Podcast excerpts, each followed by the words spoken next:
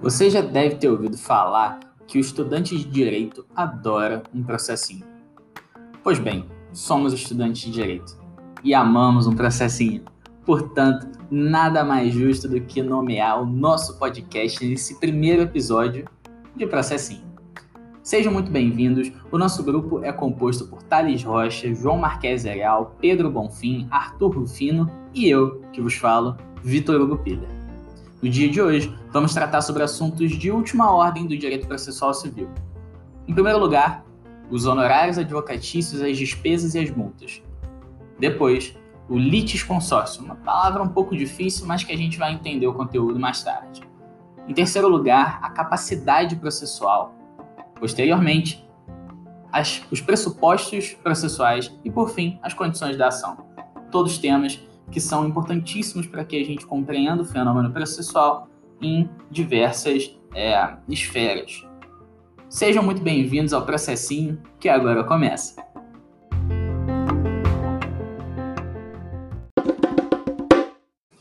Vamos então ao nosso primeiro tema do dia.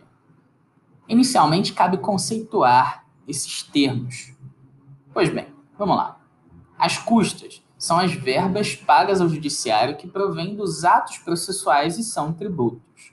As despesas, por sua vez, são os demais gastos feitos pelas partes, como o pagamento de peritos ou a diária de uma testemunha. Já os honorários advocatícios são um direito do advogado, que o recebe diretamente. Dessa forma, não são revertidos para a parte vencedora.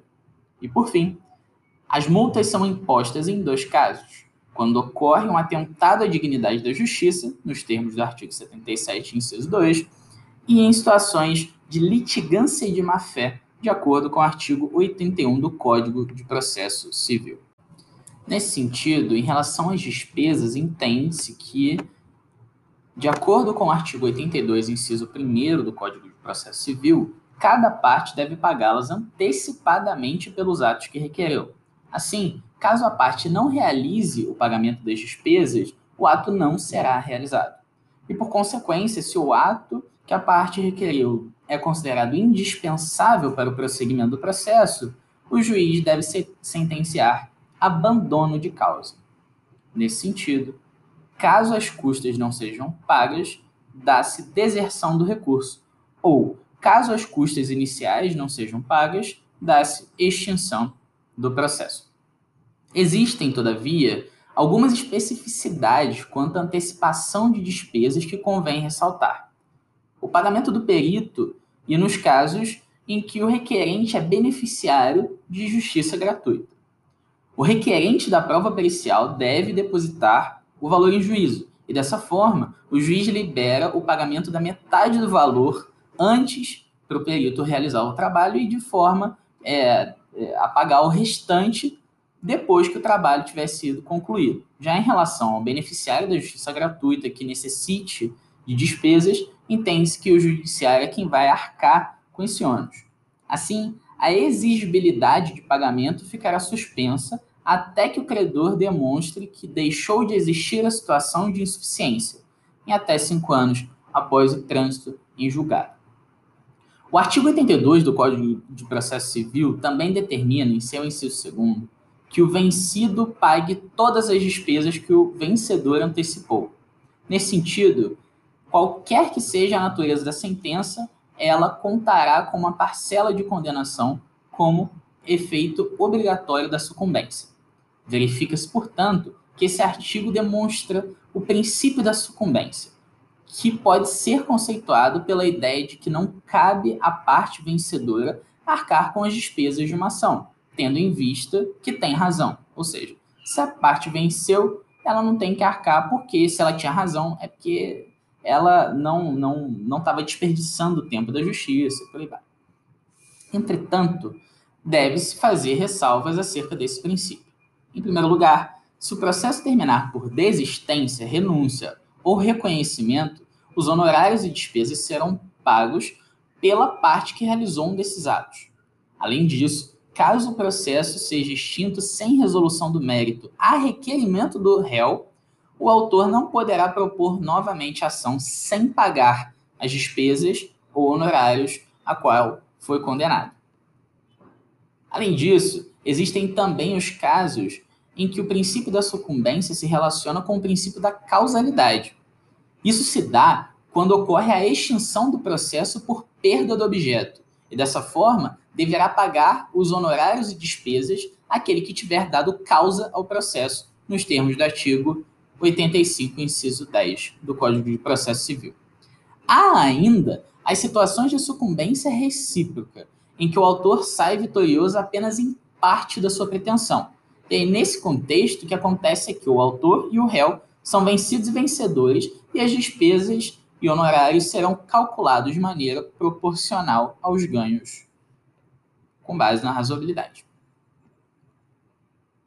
Já em relação aos honorários advocatícios, entende que são, entende-se que são é, determinados na sentença, salvo na execução e no cumprimento de sentença.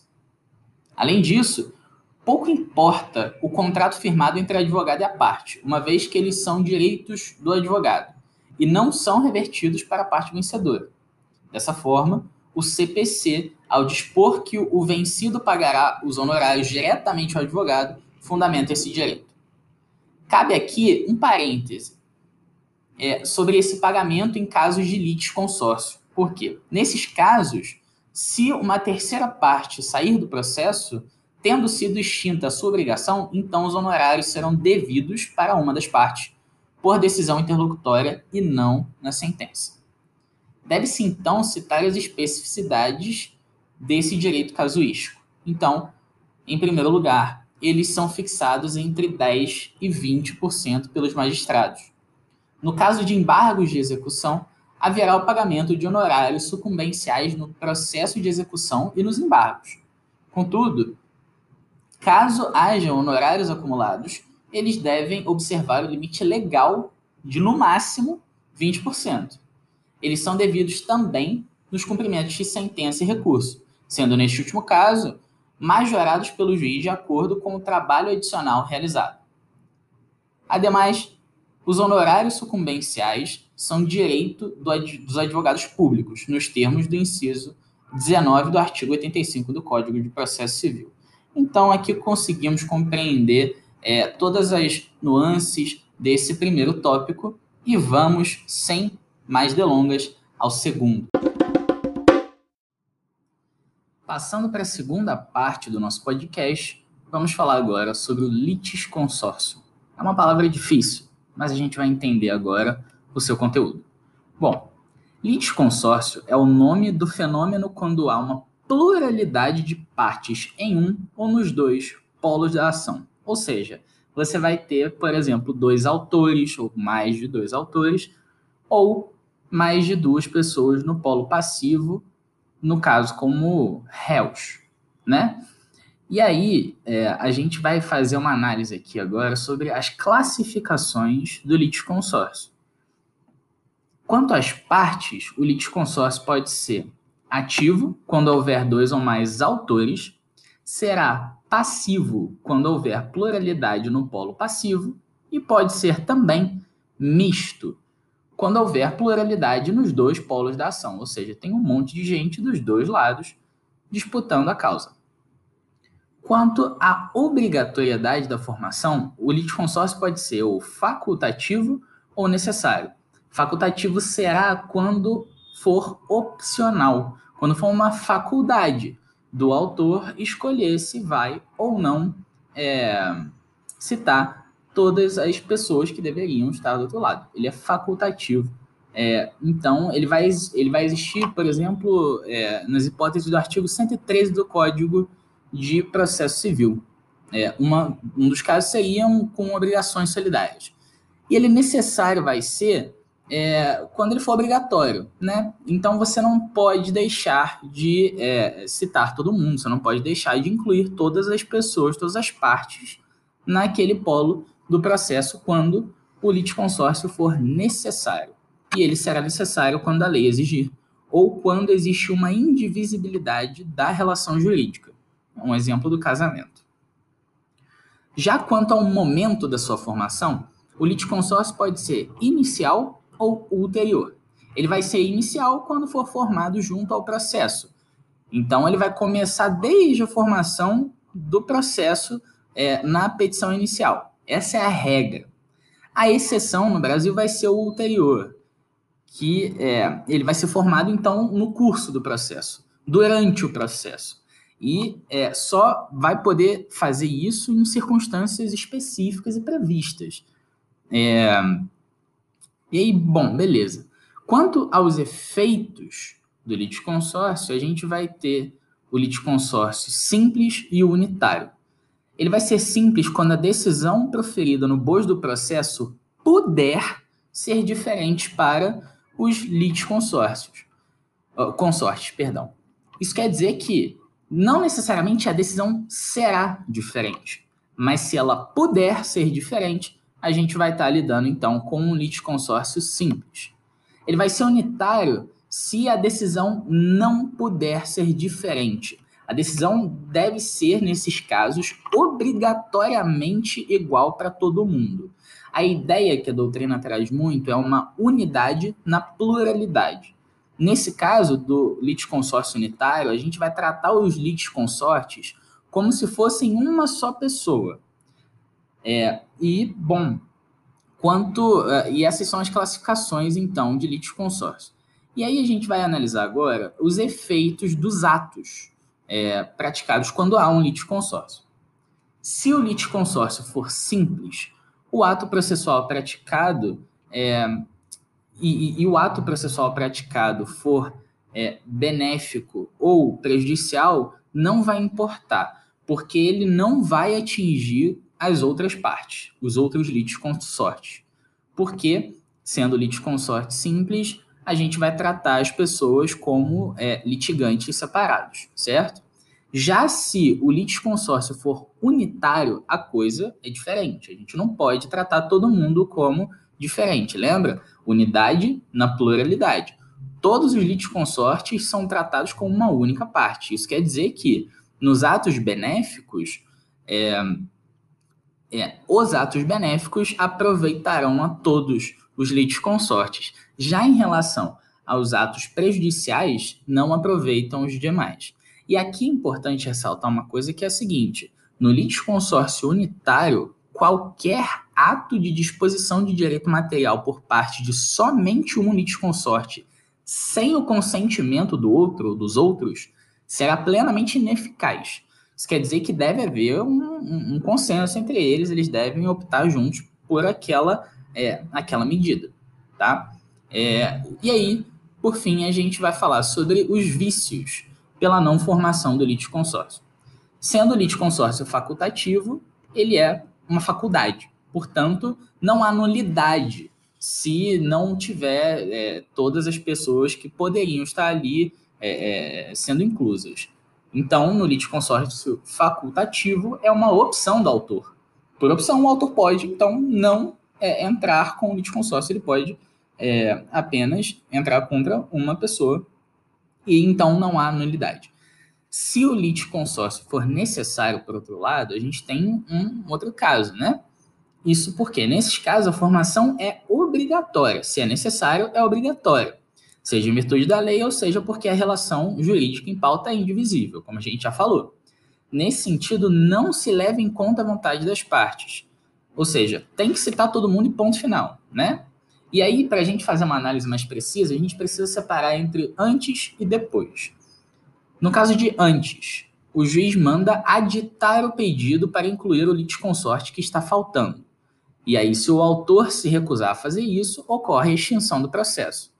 A ideia, nesse caso, é sempre tentar salvar o processo. Então, o juiz vai agir para tentar consertar aquele problema que estava é, acontecendo, aquele vício. Já se for depois, a gente tem que dividir agora de novo em mais duas partes. Caso ele seja unitário, a sentença é nula para todo mundo. Já se ele for simples, a sentença será ineficaz para o ausente. E aí, a gente cita agora uma parte do livro do professor Humberto Teodoro Júnior, que vai falar sobre o seguinte: olha, o artigo 115 do Código de Processo Civil prevê que é basicamente uma outra forma de falar aquilo que a gente falou agora. A. Será nula a sentença de mérito que haveria de ser uniforme para todos os participantes da relação jurídica controvertida, quando proferida sem que tenham integrado o contraditório todos que deveriam ter integrado o processo, isto é, todos os litisconsortes necessários. E B. Quando o caso for de litisconsórcio não obrigatório, a sentença somente atingirá os participantes do processo, sendo ineficaz para os coobrigados que não foram citados. E aí esse seria o inciso 2 do artigo 115 do Código de Processo Civil. Portanto, aqui a gente conseguiu compreender esse fenômeno do litisconsórcio, que é uma palavra complicada, mas que agora a gente deixou bastante claro quais são as suas classificações, os, as consequências dos atos e os vícios que podem ocorrer. É isso, vamos, sem mais delongas, à terceira parte do nosso podcast. Como terceiro ponto do nosso podcast, vamos falar sobre a capacidade processual. A capacidade processual se dá nos termos da capacidade civil, ou seja, de acordo com o artigo 5 do Código Civil de 2002. Diante disso, entende-se que menores, por exemplo, necessitam da figura jurídica da representação para que possam participar do processo. Nesse sentido, de acordo com o artigo 71 do Código de Processo Civil, os incapazes devem ser representados ou assistidos pelos pais, por um curador ou por um tutor. Além disso, ressalta-se que, nesses casos, o MP, o Ministério Público, atuará como um fiscal da ordem jurídica, de acordo com o artigo 179 do Código de Processo Civil. Por outro lado, aqueles que têm capacidade para atuar como parte do processo são as pessoas naturais, as pessoas jurídicas e as pessoas formais. As pessoas formais são as massas patrimoniais que não gozam de personalidade jurídica, mas que são permitidas a participar das relações processuais. Os espólios e as massas de insolvente civil são alguns exemplos de pessoas formais. Todavia, é, existem algumas ressalvas necessárias que a gente precisa fazer sobre essa capacidade processual, principalmente no que tange a cônjuges e casais de união estável. É, e aí o Código de Processo Civil vai equiparar essas duas figuras quanto à capacidade processual. Os cônjuges têm limitação quanto à sua atuação processual, uma vez que, de acordo com o artigo 73 do Código de Processo Civil, eles necessitam do consentimento do outro para propor ações é, que versem sobre o direito imobiliário, caso não tenham casado sob regime de separação absoluta de bens. Mas, caso esse consentimento seja negado sem um motivo justo ou por ser impossível, é, o cônjuge pode consegui-lo judicialmente. E isso vai ser feito por meio de um procedimento comum. Para além disso, é, o, o, código também vai determinar as situações sobre a capacidade passiva é, ou em ações possessórias dos cônjuges. Um exemplo é a, a situação em que um contrai dívidas a um bem da família. Nesses casos, o cônjuge será obrigatoriamente citado para a ação, de forma passiva, uma vez que não contraiu a dívida, né? Daí, o artigo 75 do Código de Processo Civil, por sua vez, ele vai determinar é, a representação das pessoas jurídicas públicas e privadas. Nesse sentido, o Código cita que a União, por exemplo, deverá ser representada pela Advocacia Geral da União, e já o Estado, os estados, né, as unidades da federação, serão representados pelos seus procuradores, os procuradores do Estado. Já no caso dos espólios citados anteriormente, eles serão representados pelo inventariante.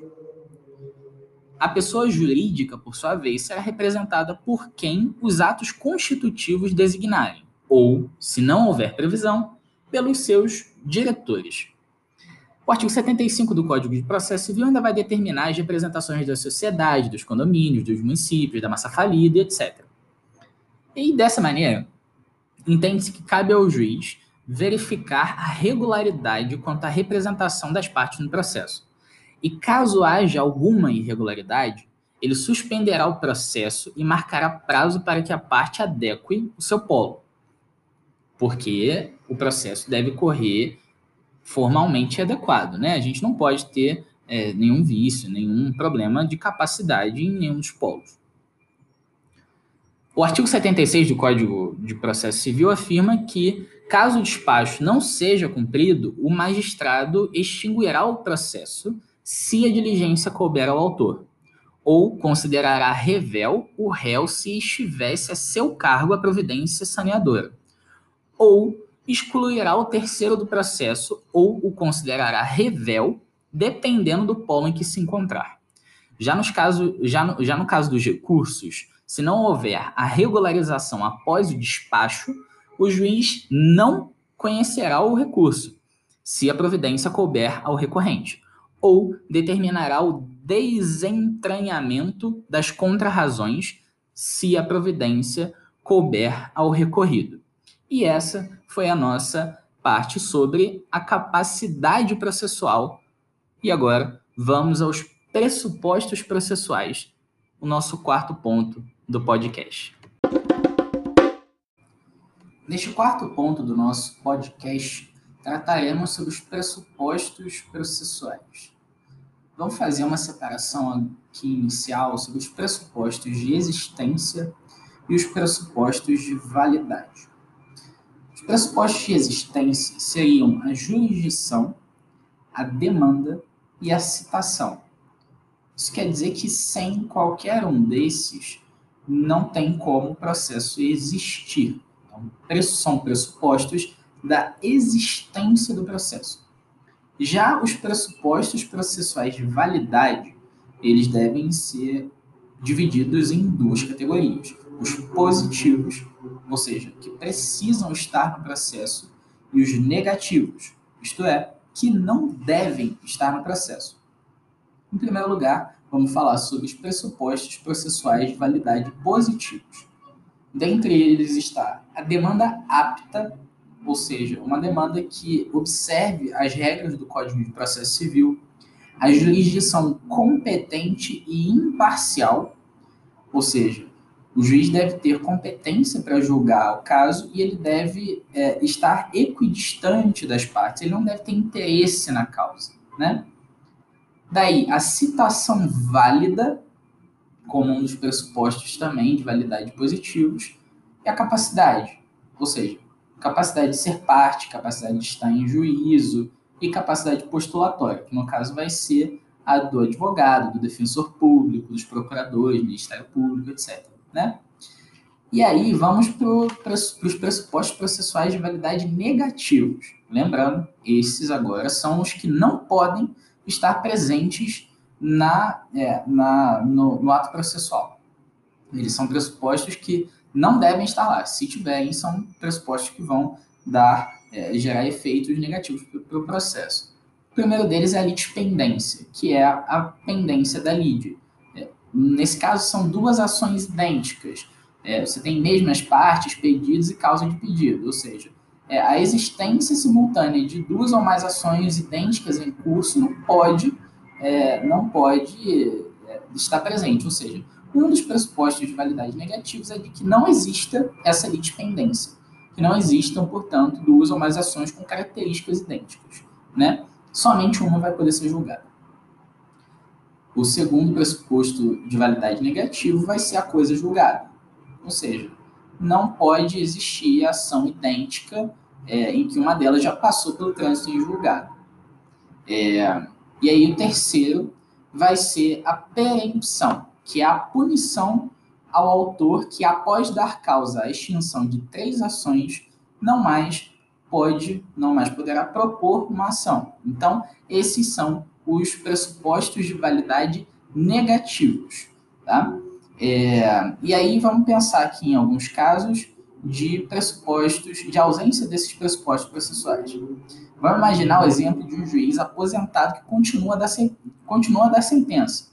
Olha, nesse caso não tem jurisdição, então o processo vai ser inexistente.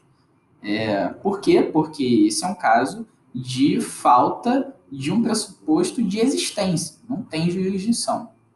Então, é, a parte que identificar o vício, que é um vício transrescisório, vai entrar com uma ação declaratória de inexistência, que não tem prazo para ser, é, para ser colocado em pauta. Já se faltar um pressuposto de validade, a gente vai, vai ver com mais detalhe no, no livro do professor Humberto Teodoro Júnior, que vai falar sobre os pressupostos processuais e a nulidade do processo. Aí, vamos entender que é, a regra geral é a seguinte: a falta não suprida de um, processo, de um pressuposto processual impede inexoravelmente o julgamento do mérito, conduzindo à anulação do processo. Essa é a regra geral. Só que, em alguns casos, é possível evitar a solução radical de invalidação do processo recorrendo-se ao princípio da instrumentalidade das formas e da consequente não aplicação dessa regra geral de nulidade, sem que ocorra prejuízo para aquele a quem o pronunciamento de invalidade deveria beneficiar. É o que consta no artigo 282, parágrafo 1 do Código de Processo Civil. Desse mesmo princípio decorre que não deve haver o pronunciamento da nulidade processual sempre que o juiz puder decidir o mérito a favor da parte a quem aproveitaria a invalidação, que é o que consta no artigo 282, parágrafo 2. Já se o processo estiver maduro para o julgamento do mérito e se este, ou seja, o julgamento do mérito, é, apontar para a rejeição do pedido do autor e, portanto, do acolhimento da defesa do réu, seria sumamente é, injusto e inadmissível uma solução tão radical como o encerramento sem apreciação do mérito que é o que consta lá no artigo 76, parágrafo 1 inciso 1. Então, é, a gente vai sempre analisar o caso, né? E apenas os pressupostos de existência do processo é que inviabilizam, de fato, peremptoriamente a resolução do mérito da causa. E aí, nesses casos, deve, é, devem dar-se em caráter prejudicial obrigatoriamente, né? É, é importante lembrar que, nesse sentido, sim, que a, a finalidade do processo é servir de instrumento para solucionar o litígio, de modo que suas regras não podem redundar injustificadamente em barreiras ao alcance desse objetivo. Então, sempre que a gente puder resolver um problema de pressuposto, a gente deve resolver. A gente não deve adotar a solução mais radical do artigo 76, como já dito, sempre que possível os, juízes deverão empenhar-se em superar os embaraços formais, garantindo o prosseguimento do feito para uma verdadeira pacificação do conflito de direito material levado à apreciação. Né? Então, é, é, essa, essa, toda essa lógica, ela, essa sistemática, ela vai decorrer da adoção do princípio da primazia da decisão do mérito como norma fundamental que consta no artigo 6 Aqui, então, a gente já conseguiu entender bem os pressupostos processuais, que serão os pressupostos de validade e os pressupostos de existência, sendo que os pressupostos de existência são aqueles que definitivamente inviabilizam a resolução do mérito da causa, já os pressupostos de validade, normalmente eles podem ser resolvidos de alguma forma e o juiz deve sempre agir para que eles sejam solucionados sem adotar uma causa tão radical como a, a, a extinção do processo sem resolução do mérito. Então, essa foi a nossa parte sobre capacidade, perdão, sobre pressupostos processuais. E agora, por fim, a gente vai tratar das condições da ação. Para finalizar o nosso debate sobre pontos importantíssimos do direito processual civil, vamos tratar agora das condições da ação. Segundo o professor Humberto Teodoro Júnior, as condições da ação são requisitos a observar depois de estabelecida regularmente a relação processual, para que, só depois, o juiz possa solucionar a lide, ou seja, o mérito. Então, aqui já fica bastante claro para a gente uma primeira situação. As condições da ação, elas são um ponto intermediário entre os pressupostos é, processuais e a solução do mérito. Então, a gente tem que fazer a análise dos pressupostos, depois a análise das condições da ação e, por fim, a análise do mérito. As condições da ação importam o cotejo do direito de ação concretamente exercido com a viabilidade abstrata da pretensão de direito material. Então, existe o direito de ação e a gente precisa suprir essas condições da ação para que aí sim a gente venha a debater de fato o, a questão de direito material que está envolvida ali. Na falta de uma condição da ação, o processo também será extinto, assim como na falta de pressupostos de existência. Prematuramente, sem que o Estado é, uma resposta ao pedido da tutela jurisdicional do autor, ou seja, sem julgamento do mérito. Nesse caso, vai haver ausência do direito de ação, ou, na linguagem corrente dos processualistas, ocorrerá uma carência de ação. Se não há condições de ação, há uma carência da ação, de ação. Daí a gente faz uma diferença entre pressupostos processuais e, e condições da ação para que fique um pouco mais claro por que, que não está tudo dentro de pressupostos processuais, ou enfim. A diferença é a seguinte: os pressupostos processuais se situam no plano puramente processual, da validade do, do processo. Já as condições da ação estão no campo da inviabilidade de emissão de um provimento de mérito, ainda que o processo, que o processo seja regular e válido, que é o plano da eficácia. Então, notem, o processo pode ser válido. Ele, você pode ter a constituição de um, de um processo válido. Só que se você não tiver as condições da ação, não vai ser possível dar continuidade, né? Daí, como, como a gente pode notar, tanto os pressupostos processuais como as condições da ação são exigências ou requisitos preliminares, cuja observância impede, cuja inobservância, perdão, impede que o juiz é, tenha acesso ao mérito. É, são verdadeiras questões prejudiciais da ordem processual e que por isso mesmo não podem se confundir com o mérito da causa. Ou seja, o, o, o que a gente está salientando aqui é que não pode haver a confusão de condições da ação com mérito da causa, que é o que Humberto Teodoro Júnior fala que alguns doutrinadores mais recentes têm feito, é, mas que não cabe agora no nosso debate. É, nesse sentido, a gente vai ver que é, as condições da ação, assim, nesse caso, a ausência das condições da ação é, vai redundar na extinção de um processo válido, sem a resolução do mérito. Portanto, no final das contas, estamos bastante pacíficos aqui em relação a condições da ação ser um, um, um ponto intermediário entre a análise do mérito e a instauração, de um processo válido. Né? É, já vamos falar, portanto, das condições da ação em si. Quais são essas condições? Né? A primeira delas é o interesse de agir. Há interesse de agir processualmente se a parte sofre um prejuízo não propondo a demanda. E daí resulta que, para evitar esse prejuízo, ela necessita exatamente da intervenção dos órgãos do Estado, jurisdicionais. Nesse caso, a gente vai perceber que o interesse de agir, que é uma das condições da ação, ele vai envolver dois pontos: a necessidade e a adequação.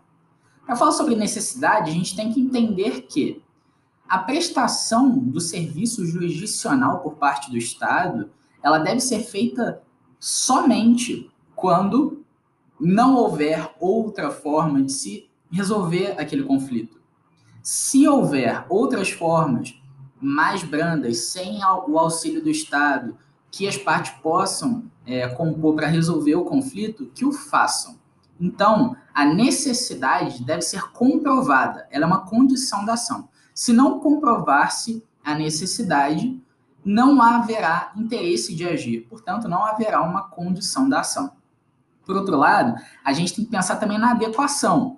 É, assim, a, o instrumento processual deve ser é, é, é, adequado ao, ao que ao pedido, né? A gente precisa de uma adequação é, do provimento postulado diante do conflito de direito material trazido à solução judicial. Isso quer dizer que é, a gente não pode ter, é, por exemplo, né, uma demanda que uma pessoa entra com um mandado de segurança, por exemplo, e ela não tem prova documental, que é uma das, das condições. A prova documental é indispensável para o mandado de segurança, porque você só consegue é, garantir que a pessoa tenha um direito líquido certo se tiver prova documental de que aquele direito líquido certo existe.